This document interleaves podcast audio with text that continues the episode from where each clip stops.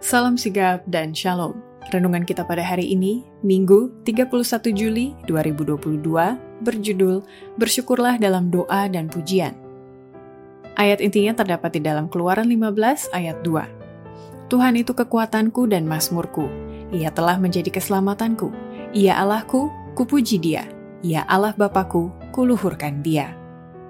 Pena Inspirasi menuliskan yang dimaksud dengan judul renungan kita pagi ini, Bersyukurlah dalam doa dan pujian, dikarenakan dia akan memanggil, aku akan menjawab, supaya kita mengalami kasih Allah yang tiada bandingnya itu, dan kemudian dengan penuh keberanian datang menghampiri tahta kasih karunia Allah adalah sebagai berikut.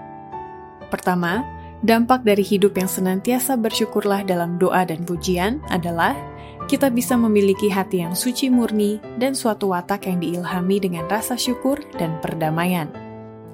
Suatu watak yang diilhami dengan rasa syukur dan perdamaian. Dari segala perkara yang dicari, dihargai, dan yang dipupuk, tidak ada yang begitu berharga dalam pemandangan Allah daripada hati yang suci murni, suatu watak yang diilhami dengan rasa syukur dan perdamaian.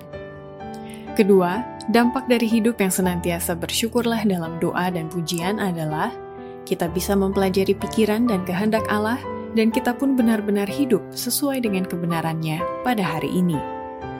Allah menyuruh hamba-hambanya mempelajari pikiran dan kehendaknya.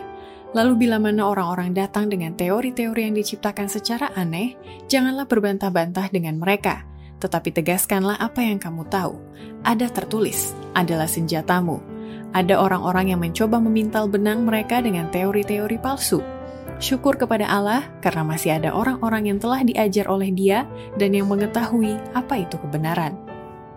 Ketiga, dampak dari hidup yang senantiasa bersyukurlah dalam doa dan pujian adalah kita akan selalu memandang kepada Yesus Kristus sebagai penolong kita melalui penyataan kasihnya yang agung yang terus-menerus ditujukan kepada kita. Sambutlah dia dan undanglah hadiratnya yang penuh kasih karunia itu. Pikiranmu boleh diperbarui hari demi hari, dan adalah kesempatanmu untuk menerima kedamaian dan ketenangan, mengatasi segala kecemasan, dan pujilah Allah atas berkat-berkat yang engkau terima. Janganlah bangun penghalang hal-hal yang tidak menyenangkan yang menjauhkan Yesus dari jiwamu. Ubahlah suaramu, jangan mengeluh. Biarlah rasa syukur dinyatakan atas kasih agung Kristus yang telah dan masih terus ditunjukkan kepadamu.